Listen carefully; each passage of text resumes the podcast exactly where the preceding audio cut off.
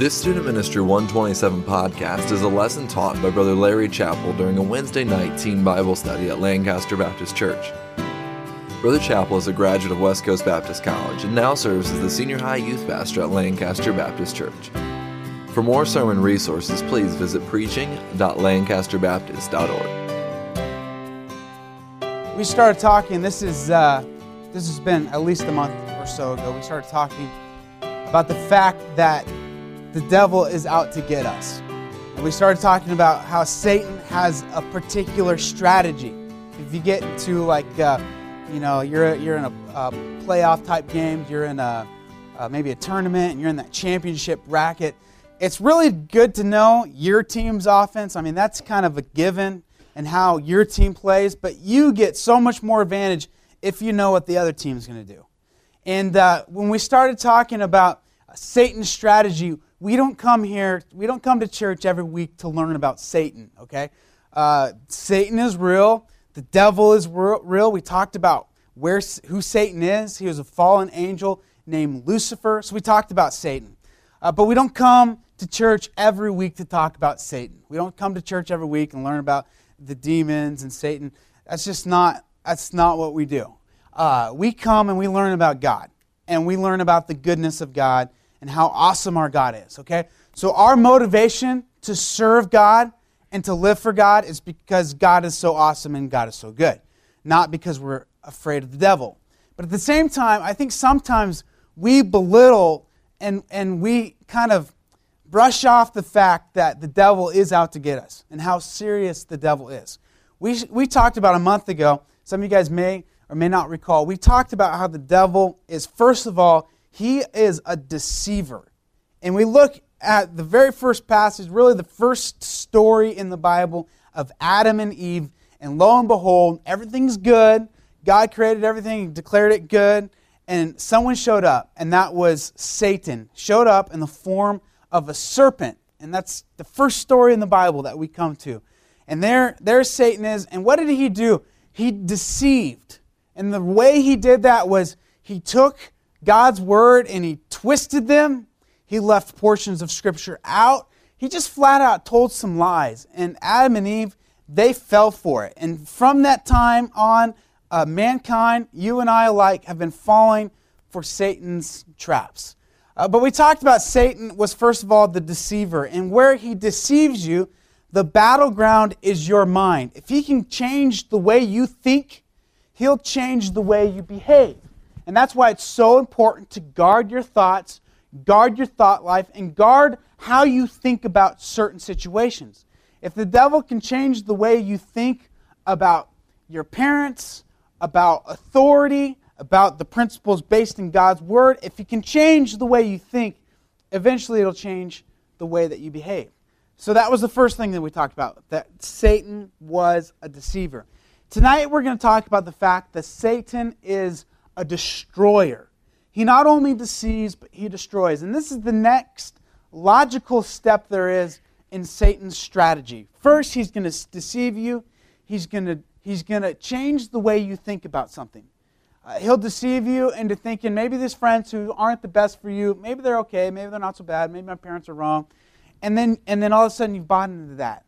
And then down the road, you're going to do some real damage to yourself.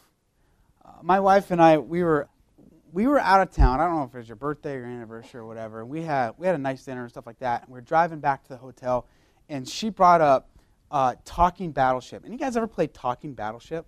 Okay, one person. Thank you, Abby, for playing Talking Battleship. Anyone else ever played Talking Battleship? A few of you guys. Okay, I remember. Some of you guys in the back. You guys remember Talking Battleship? Okay, uh, I remember. This is probably when I was in kindergarten, so I wasn't expecting many of you to remember Battleship. But it has this game, Battleship, and you have these two boards, okay? You're going to play across from somebody. And uh, some of you guys remember that the ships, okay? And you have this board and you have this map, and you have no idea where your opponent's ships are at.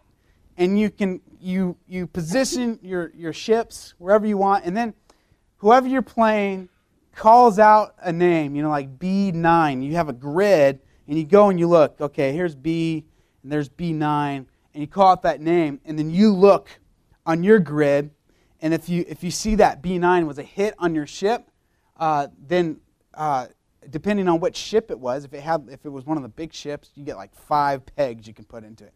You guys are thinking this sounds so boring, okay? talking about pegs and stuff like that. Uh, but I remember when Talking Battleship came out, you'd actually push in a number and B9, and you hear this like, you hear this like missile going, you know, this torpedo, and it like it'd sound down like, and then you just like wait in anticipation, and then it, it would either say it would say miss, or it would say like hit. Okay, so my wife somehow she brought up that game. Remember that game? I'm like, yeah, I remember it. She's like, that would be a fun game to have. I'm like, okay, you know, so let's go get it. And we went to uh, we went to Toys R Us. You know, here we are, third year of marriage for our anniversary. We're gonna play Talking Battleship. Okay, that's lame, I know, but it was my wife's idea. So we go and uh, we go to we go to Toys R Us, and sure enough, they have Talking Battleship. But now it's like basically the game is so tech, technically advanced that it plays itself. You know, has accompanying like DVDs and stuff. You know. Uh, so we are like, we don't want that one. We want the old school one. So I went on eBay, and now they're like they're collector's items. You can't even get it like for cheap. So I went. I ended up buying. I bought like a collector's items battleship. We got it. We played it one time. Okay, it was just wasted my money, totally. But they've got these different ships, and one of the ships is a destroyer. Okay, a destroyer in the Navy is a ship that is easily uh, maneuverable. You can you can switch. It can switch directions. Usually, a destroyer destroyer uh, accompanies a bigger ship, and it's a protector. But they're fast and they're quick, and they're just very easily. You can turn them on a dime, and uh, they've got heavy artillery on them. And and the purpose of that ship is to really, if needed, to take out another ship, to kill someone, to do some damage. Uh, tonight, we're going to talk about the fact that the devil is a destroyer. Okay, uh, the Bible likens him in this verse we read just a moment ago uh, to a lion. It says, Be sober, be vigilant, because your adversary, the devil, as a roaring lion, walketh about, seeking whom he may devour. Now, I'm telling you, if there is one animal that I would not want to come across in the wild, it would be a lion. I think I would wet my pants if I came face to face with a lion. I don't even think I would run. I think I'd lay down and uh, just give up. Why? Because the, a lion, plain and simple, if it's hungry, you're dead. You, you, there is no chance. Every once in a while, you'll see these, uh, you see these television shows that you know they're they're real amazing video. you guys ever seen? There's always one on there, the lion tamer. You know, he's like whipping the lion, the lion just sitting there, and then finally the lion's like, "Okay, I had enough. I'm eating you." You know, and he does. He eats the other person, not totally, but uh, they have the potential to devour. Okay, so that's when the when when the Bible compares the devil to an animal, it picks a lion as a roaring lion walketh about, seeking whom he may devour. This verse starts out with a warning that we must be sober and be vigilant. Okay? This takes you, some of you guys that are here for basketball camp, when, when you're, if you're the point guard for the team and you're bringing up the ball, the best point guards are those who are looking all around. The worst are those who are looking down at the ball and get stolen from behind or from the side because they're looking down. The best are those that are vigilant, who are looking around. Uh, and that's the warning that the Bible gives us be sober, be vigilant. So, as we come here tonight for Team Bible Study, what this is, is this is a time to stop, look around, be sober, and be vigilant uh, of our adversary. So, let's look at a couple things. We saw last time that the devil was a deceiver, his purpose was to trick us. And now, tonight, we're going to see that the devil is a destroyer, and his pur- purpose is literally to devour us. And with both of these, the purpose of the devil is to gain advantage of us to just wipe us off the face of the map. The devil would be happy to never even mess with you again because he's destroyed you. He's, he's changed the way you've th- thought. Now he's changed the way you've behaved. And the way that you can circumvent that and prevent that is to be sober and to be vigilant. So let's look at a couple things tonight as we look at Satan, uh, the destroyer. And this is real quick by way of review. We saw this that Satan's target when we, when we look at him as the deceiver, is your mind. His weapon is lies. His purpose is to make you ignorant of God's will. And then your defense to that is the Word of God. So that was what we talked about last time. This time, as we talk about the destroyer, we see, first of all, Satan's target, and this is there in your notes. Satan's target is your body. Your body. When, uh, when my wife and I were playing Talking Battleship, really what you do is you call out a number, and it was a game of like luck. You just, sometimes you'd hit a ship, sometimes you wouldn't. Uh, but the devil is way more strategic than that. The devil wants you, and the devil wants to go after your body. Why is that? Let's look at a couple things. First of all, because your body is God's temple. Your body is God's temple. 1 Corinthians 6, 19 through 20 says this What? Know ye not that your body is the temple of the Holy Ghost, which is in you, which ye have of God, and ye are not your own, for ye are bought with a price. Therefore, glorify God in your body and in your spirit, which are God's. This is, this is awesome. This is, this is one of those truths in the Bible that's hard to wrap your mind around. The fact that our body, as believers, our body is the temple of the Holy Ghost. Um, it used to be in Old Testament times that you know God would come down in the holy holies once a year, and that was that was the temple there, and God would come, you know, on a special occasion. But the Bible teaches us now that we, our body, our, our body is God's temple. And we ought to behave differently because of that truth.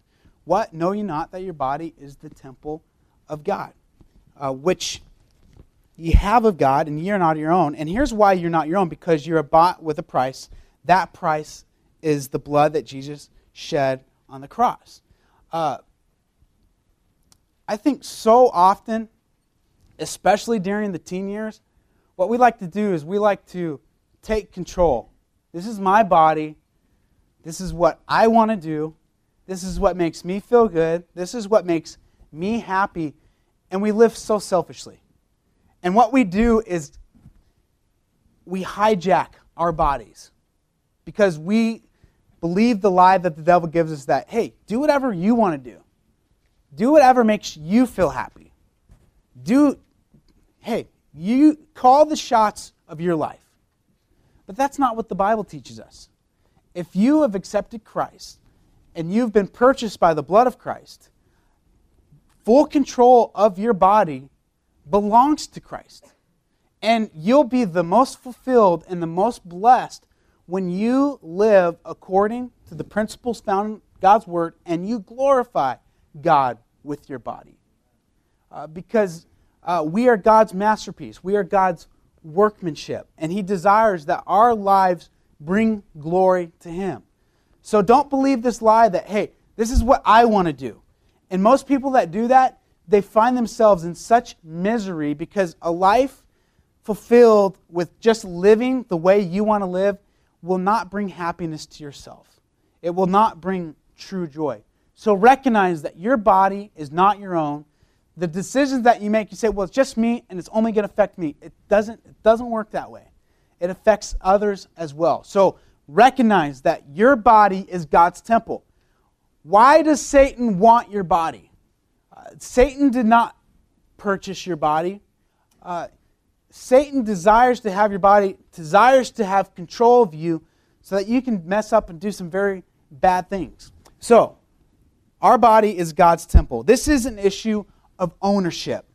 If you are a child of God, it comes down to the fact that Jesus Christ owns us. And that is an awesome thing because the purpose He has for us is to bring glory to Him and to give us a blessed and abundant life. So your body is God's temple. Secondly, the Bible teaches us this that your body is God's tool. Your body is God's tool. And the verse here is Romans 6 verses 12 through 13. It says, Let not sin therefore reign in your mortal body, that, sh- that ye should obey it in the lust thereof. Neither yield ye your members as instruments of unrighteousness unto sin, but yield yourselves unto God as those that are alive from the dead, and your members as instruments of righteousness unto God. Okay?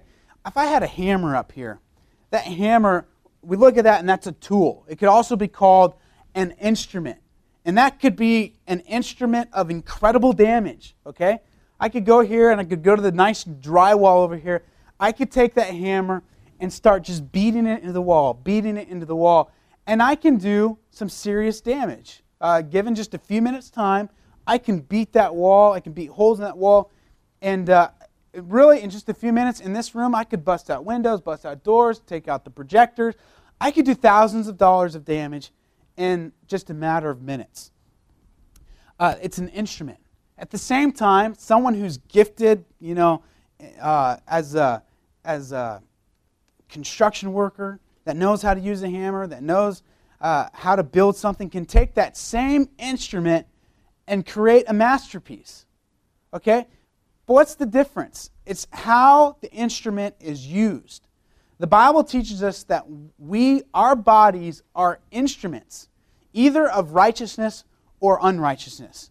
You can use your body, your the things you do, the things you say, the places you go, the way you act. You can use all these things uh, as an instrument of righteousness or an instrument of unrighteousness. You, you, look at in a youth group our size, and not just our youth group, but really any youth, you guys that are visiting from out of town, your youth group as well. There are those on both sides of the spectrum. There are teens in your youth group that are living for God. Every minute they have, they're telling others about Christ. Uh, they're living in a way that their body is an instrument of righteousness. And then there are others that, man, they're just going to, they're flat out going to do whatever they want to do. And they've chosen to let their bodies be an instrument of unrighteousness. And this is, this comes down to uh, control. Who has control uh, of, your, of your body? You have incredible potential. That hammer has incredible potential to do some very good things or some very bad things, but it's an instrument. And you are an instrument of either unrighteousness or righteousness. The choice is up to you. So your body is God's temple, your body is God's tool. Thirdly, your body is God's treasure, treasury. The Bible says in 2 Corinthians 4 7, For we have this treasure in earthen vessel, vessels, that the excellency of the power may be of God and not of us. So your body is God's treasury. What do we pull from this? What does this mean? It means that you are valuable. You are valuable. Now, let me tell you this. Everyone, look up here. Our culture, our society, television, shows that are prominent today, music that is prominent today, our culture feeds us this lie that you are not valuable. You are not valuable. And you know what? You know what? Satan's lies to us is that your, your purity is not valuable. What you do with your life is not valuable. And that nothing could be further from the truth because to God, you are valuable. You know why our culture finds value in you?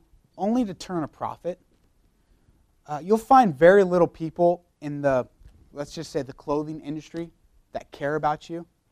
They don't care about you at all. They care about the profit they turn off of you. And there have been research done, on, and that, and that is across the board, just in every industry, because you're not of any value besides the profit that you turn. Uh, it's funny, uh, I read a study a few months ago that you think about your high school years, most, most people in high school, they don't have jobs, they don't have an income. Yet the amount of money that high schoolers spend on clothing and video games is just huge compared to every other age group. So for the amount of money that you guys have and the amount of money that you guys spend it's huge. And that's why if there's if there's a market to go after, you know who they're going to go after first? You guys. Uh, the devil has a very specific strategy. There's no value in your life, there's no value in what you can do, and it's exact opposite of what the Bible teaches. The Bible teaches us that we are God's treasury. It's an, it's a, it's an issue of value. Number four, Your body is God's testing ground. Your body is God's testing ground. 1 Corinthians 9:27, but I keep my body, but I keep under my body and bring it into subjection, subjection that lest that by any means when I have preached to others, I myself should become a castaway. Okay? This is an issue of trust and control. Keeping your body under control and being trustworthy and having faith and trust in God. Uh, when things don't go your way, whether it's maybe, you know, the Bible does teach us that God chastens who he loves. And sometimes, guys, if you're not living in accordance to the principles in God's word, and you're not living how you should be, and you're not respecting and obeying your parents like you should be, and you know what? There are times of chastening, and things aren't going to go well. There's other times where the devil, and I think of Job in this scenario, the devil was flat out, his whole intention was to destroy Job. And he did it with God's permission, but it was a time of testing. So the devil's out to get your body. And in this spiritual battle that we're looking at tonight, there are going to be some times of testing when your faith is going to be put to the test. Your body is a testing ground. Um, there are going to be certain scenarios that you're going to be faced with. Some of you guys that go to public school, you're going to be offered drugs and, and who knows what else. And there's going to be that time in your life where you're going to have to, it's easy to say, yeah, I'm a Christian. Yeah, I believe those things. But at some point in your life, you're going to have to put those things to the test. And that happens, that, that happens away from team Bible study, a lot of times even away from your house, away from an environment where you're most comfortable with. And you're going to be put to the test. And that's why you've got to be sure of what you believe and, uh, and and be sure ahead of time of how you'll respond to Satan's attack. So we saw Satan's target is your body. Let's see, secondly, Satan's weapon is this Satan's weapon is suffering. The Bible says in Luke 22, and the Lord said, Simon, Simon, behold, Satan hath desired to have you, that he may sift you as wheat. But I have prayed for thee that thy faith fail not, and when thou art converted, strengthen thy brethren. Look at that first part. Satan hath a desire to have you, that he may sift you as wheat. That is the devil's goal. And look, you see the devil's desire, and God is still sovereign, and he's still in control, and nothing's going to happen without his permission. But we've seen, and we've seen even here in our Bible studies, Brother Schmitz taught us for the past several months, that his desire is to get you, and what he's going to do along the way is set some traps that are so perfectly set that will trick us, that we'll fall into. That is his desire. His desire is to cause us to fall into those so that we might experience suffering. Now, this suffering might come uh, in many shapes and forms uh, physical suffering, uh, it may be a health issue that you've had or your family's had. Uh, there's financial suffering, and, and you say, well, I'm only, you know, I'm in high school or whatever. Uh, but some of your guys' families are going through financial testing right now. There's, there's spiritual suffering where there's an intense spiritual battle going on. And, and as a result of that, they're suffering. But you know, let me tell you, this is Satan's goal to bring suffering. Now, not all suffering is brought in by Satan. Some things, some things just happen. We live in an imperfect world. But you know what the devil will use? His weapon will be suffering. Not even that he, within his own power, can cause that suffering, but when that suffering comes in, what happens next after that? There's some bitterness that can take place.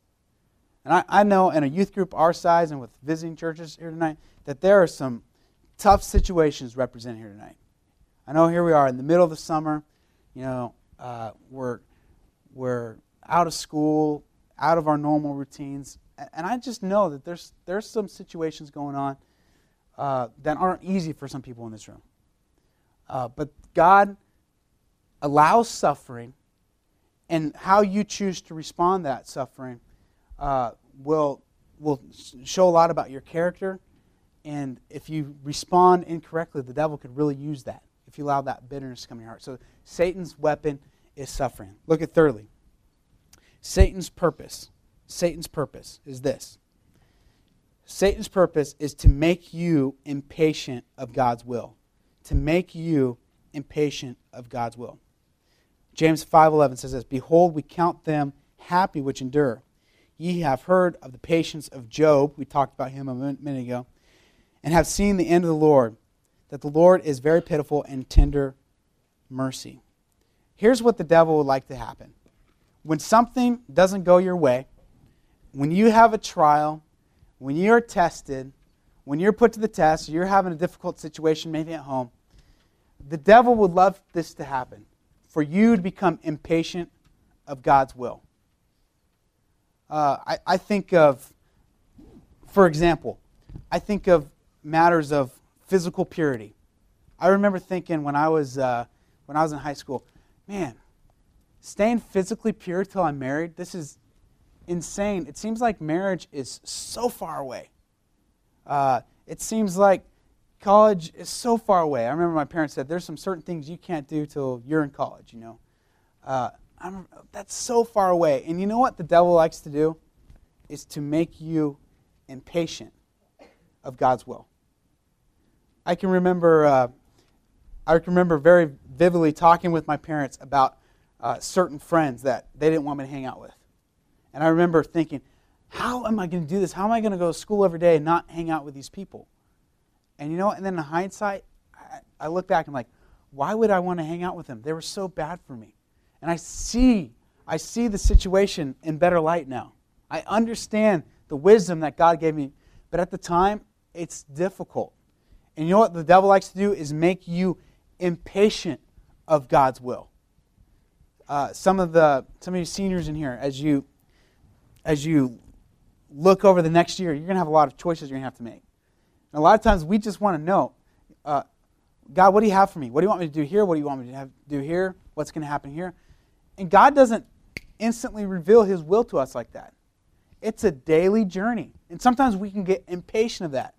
You know, God, how, are, how, how can you possibly be working in this situation? And the devil works so often in this way where he'll make us impatient of God's will. Let me tell you, it is way better to learn to wait, to learn to trust, and to learn to have faith and control uh, than to just buy into this instant gratification. Our world, everything's just instant. Instant gratification. You want it, you got it. That's not how God's will works. It's a process. And the devil would love for you to become impatient of God's will and, and not be willing to wait on the Lord. A couple things about impatience. First of all, impatient, impatience is a mark of immaturity. A mark of immaturity. When your parents say, hey, we're not going to do this, in fact, let's just wait on this for a little bit. A lot of times that was my dad's answer if I would go into his room, you know, at night. Hey, Dad, I want to be able to do this. Uh, you know, not, not yet. You know, not yet. I hated hearing that. Well, when, you know? Uh, and the more impatient I got, the more I just proved my immaturity. Uh, so, impatience is a mark of immaturity. Secondly, impatience is a mark of unbelief. The Bible says in Hebrews 6:12 that ye be not slothful, but follower, followers of them who through faith and patience inherit the promises. Learn to be patient. Learn to have faith and trust that God's plan is working, sometimes in ways that we can't see. Learn to have that patience. Thirdly, impatience is a mark of fleshly living. Look at Galatians 5 to 22. I believe this is in your notes. But the fruit of the Spirit is love, joy, peace. What's the next one? Say it one more time all together. What is it? Long suffering that's patience, gentleness, goodness, faith, meekness, temperance. Against such there is no law. Guys, don't be the type of person that every time your parents say, hey, let's wait on this, that you've got to have an answer right now. Why? Pro- why? Prove to me, why can't I do this? Why can't I do this? Learn to simply say, you know what, mom, dad, if that's what you say, I'm going to go with it. You don't have to prove what's wrong. I don't have to prove to you what's wrong with it. I'm just going to trust you because it is a mark of spiritual maturity. It is a fruit of the Spirit to be able to be patient and long suffering and be willing to wait. Uh, I remember, I remember when I was in high school, uh, right around the 12th grade, I started getting little privileges here and there. And I remember being in high school, my parents, they never let me just go out, hang out with friends. There was always had to be an adult chaperone. And uh, I remember when I got my permit, there were so many restrictions with that. I couldn't just hop in the car, go wherever I wanted. I remember when I finally got my license, it was it was really neat, but I couldn't hardly drive anywhere just because my parents wouldn't let me. You know, that was that was the rules. I remember I got to uh, I got very impatient with that. I remember when I got my first car, and it was like, here's here's a car, and I could drive to school and to church, but that was pretty much it. Anywhere other than that, I had to have permission. Remember the first week I got my car, my dad gave me this talk. Hey, you can't take this anywhere without our permission. You know, just call and let us know. Uh, and we'll probably say yes, but you got to call and let us know. You can't be driving around with your friends. And uh, when I first got my license for the first six months, I couldn't, you know, legally I couldn't. But some of you guys, you know how that goes. You know, sometimes you just want to show your new car off. So I had this 89 Toyota Camry. It was nothing to show off, but I showed it off still. Uh, Brother Beeson, you remember that car, right?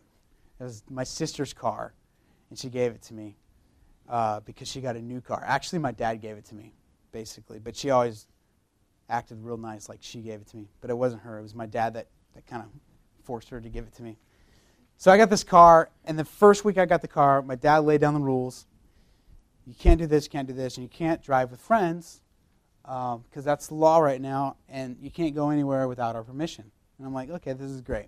Well, sure enough, the first week that my dad left town, um, I called my friend. I, I called three or four friends. I'm like, hey, you know, this car, I know it's ugly, but it actually goes pretty fast. It had a V6 engine, but it was like really it was a tiny car, so so it got up, it got up pretty fast. So I'm like, no, I'll prove it to you. So I remember I went, I picked them up, knowing that I shouldn't, and I picked them up, and uh, I went on this. I had I had my brother in the car with me. That was my mistake. I should never have taken my brother. And I, I we load this car up. You know, I've got like seat belts for like five people, but we get like eight people in there because I'm gonna show off my car. So we're all in there. It's the middle of summer. It's hot, and I get in this car and uh, we drove. I was working at a golf course on, on the weekend, so I drove out to the golf course, and I just went as fast as I possibly can go, and uh, I got that car up to 115, and I was pretty proud of that, and uh, and turned it around, got it back up to 115, and then drove home, and uh, didn't think anything else of it. Uh, then a couple days later, my dad came home from a trip, and I told my dad, you know, what? I'm really liking this car because at first I'm like, it's kind of ugly, you know, it's not very cool, but I was kind of liking it. I liked having transportation. So I was trying to show my dad I was thankful for this car. I'm like, you know what? Yeah, it's not a bad car. It's, it's a pretty good car. My brother was in the room. And I told him, don't tell dad where we're going or how fast we're going. But he didn't listen. And so as I'm telling my dad, hey, you know what? I'm really actually thankful for this car. Matt's like, yeah, it's pretty cool. And it goes 115. I'm like, are you serious? Thank you, Matt. And my dad, the look on his face, like totally changed. Right there, he's like, give me the keys. I only had that car for like a week, and I already got the car taken away from me. And I couldn't drive it for a month, okay? Because I was so impatient of what I wanted to do. I wanted to go take my friends for a ride. You know what happened?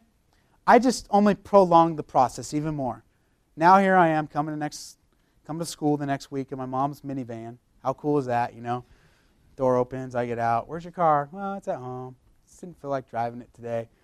A lot cooler in mom's van, you know how that goes but it never works out. When we try to, when we try to manipulate and to work around uh, what God's will is for our life, it never works out for our best. So, Satan's purpose is to make you impatient of God's will. And then, fourthly, let's look at your defense. Your defense. Uh, your defense. The imparted grace of God. The imparted grace of God. What does that mean?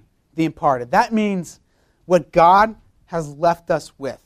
Any guys ever had relatives over to your house and before they leave they're like, "Hey, you know, we're loading up the car, but we wanted to give you something. You know, here's a here's a small gift. Maybe they gave it to your parents. Here's a here's a small token of our appreciation, you know. It's like a candle or something. It's an imparting gift, okay?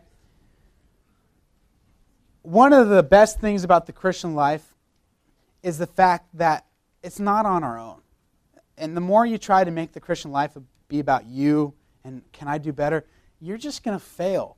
The fact that God is with us and God wants to be with us, God wants to be a real part of our life, not just some distant being, but someone that's involved and interested in our life. Uh, but He's left us some things, and He's left us. We have the Holy Spirit, like we said at the very beginning, that our body is God's temple, and we can, we can uh, listen to the Holy Spirit, or we can ignore the Holy Spirit and grieve the Holy Spirit. But we have God, we, our body is God's temple. And that's very cool. And that's something that God has left us with. But you know what God gives us? God gives us His grace, the grace of God. Now, how do you get God's grace? And we'll, we'll see this in just a second. Number one, immediately submit yourself to God. Immediately submit yourself to God. Job 13:5 Though he slay me yet I will trust in him but I will maintain mine own ways before me before him. Job 13:15 Look, Job was saying I can have so many things go wrong in my life and yet I will trust in God. God's grace God's grace is his provision in our lives that even though difficult times may come, we might be tested, we might be tried, uh, we might suffer, but God's grace is there for us. And we can always rely on the fact that God's grace is real and God's grace is sufficient. It's hard to describe God's grace. Uh, and, and every time I hear it try to describe it, it sounds kind of cheesy, but for instance, uh, God's not going to promise that it's not going to rain, but He's going to have that umbrella there for you. And I know that sounds kind of cheesy, but this is God's grace is real in our lives. It doesn't mean that bad things aren't going to happen, but what it does mean is that with Him there, we can get through them. So, God's grace, the imparted grace of God, uh, immediately submit to God. And this is Job saying, Though He slay me, yet I will trust in Him. And when difficult situations come, something that happens in your life, maybe that you don't even totally understand, trust in God. And God's grace will be sufficient. Secondly, thank God for trials. Thank God for trials. Ephesians 5:20, giving thanks always for things unto God and the Father in the name of our Lord Jesus Christ. So thank God for trials. Letter C. Spend much more time spend much time in the word of God. Psalm 119:67. Before I was afflicted I went astray, but now have I kept thy word. Uh, there's a guy. I've used him as an illustration uh, from time to time. Thatcher and I made a visit to a guy a couple weeks ago. And uh, there's a guy that grew up in our youth group. None of you guys would know who he is. And he really struggled in like seventh and eighth grade. Just really struggled. He had a lot of bad things happen in his life. Uh, this guy had his, his dad died at an early age, and uh, his mom died just a few years ago, and he really, really struggled in our youth group. And it wasn't before long that this guy, you know, before he ever even graduated, was in prison and had some really bad things happen. And, and Thatcher and I had the opportunity to visit him. And I remember when he was in eighth grade, I remember one time going and talking to him with Brother Josh Ermler. He was at our church at the time. And it's like we couldn't get God's truth like through his head. We try to convince him you're going to self destruct. You know, Satan's going to destroy you. And it's like he just wouldn't believe us. And time and time again, he went through some, some tough, tough times. And I won't go into all of it, but man, he found himself in some difficult, bad, bad situations. And uh, I got a call from him. And I've used him as an illustration before, even in my Sunday school class, about someone who just totally blew off the principles in God's Word. And then lo and behold, I get a call a few weeks ago that this guy wants to turn his life around. And I go to his house with uh, Brother Eric Hayes and Thatcher, and we sit there. And let me just tell you, this guy has seen where sin will take you, and he wants nothing to do with it now. Uh, he's spent time in prison. He's overdosed on drugs. I mean, every bad thing that you can think happened has happened to this guy, and uh, he he wants nothing to do with it now. And all of a sudden, all those things that we were trying to tell him in eighth grade, all of a sudden those things make sense. And now, kind of like this verse we read just a minute ago, now that he's tasted of some of the wickedness of sin and what life is like apart from God, he wants nothing to do with it. So spend more time in God's Word. Like that verse said, before I was afflicted, I went astray. Now have I kept the Word. You know what? It's better just not to go astray. It's better just to live by faith, trusting in God's Word. The Bible says, It is good for me that I have been afflicted, that I might learn thy statutes. Okay?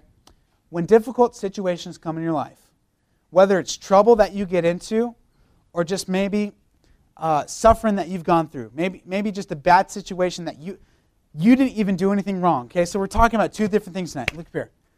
Things that you did wrong, and man, I was stupid, and now I'm paying the price for that. And then there's the other side of the equation.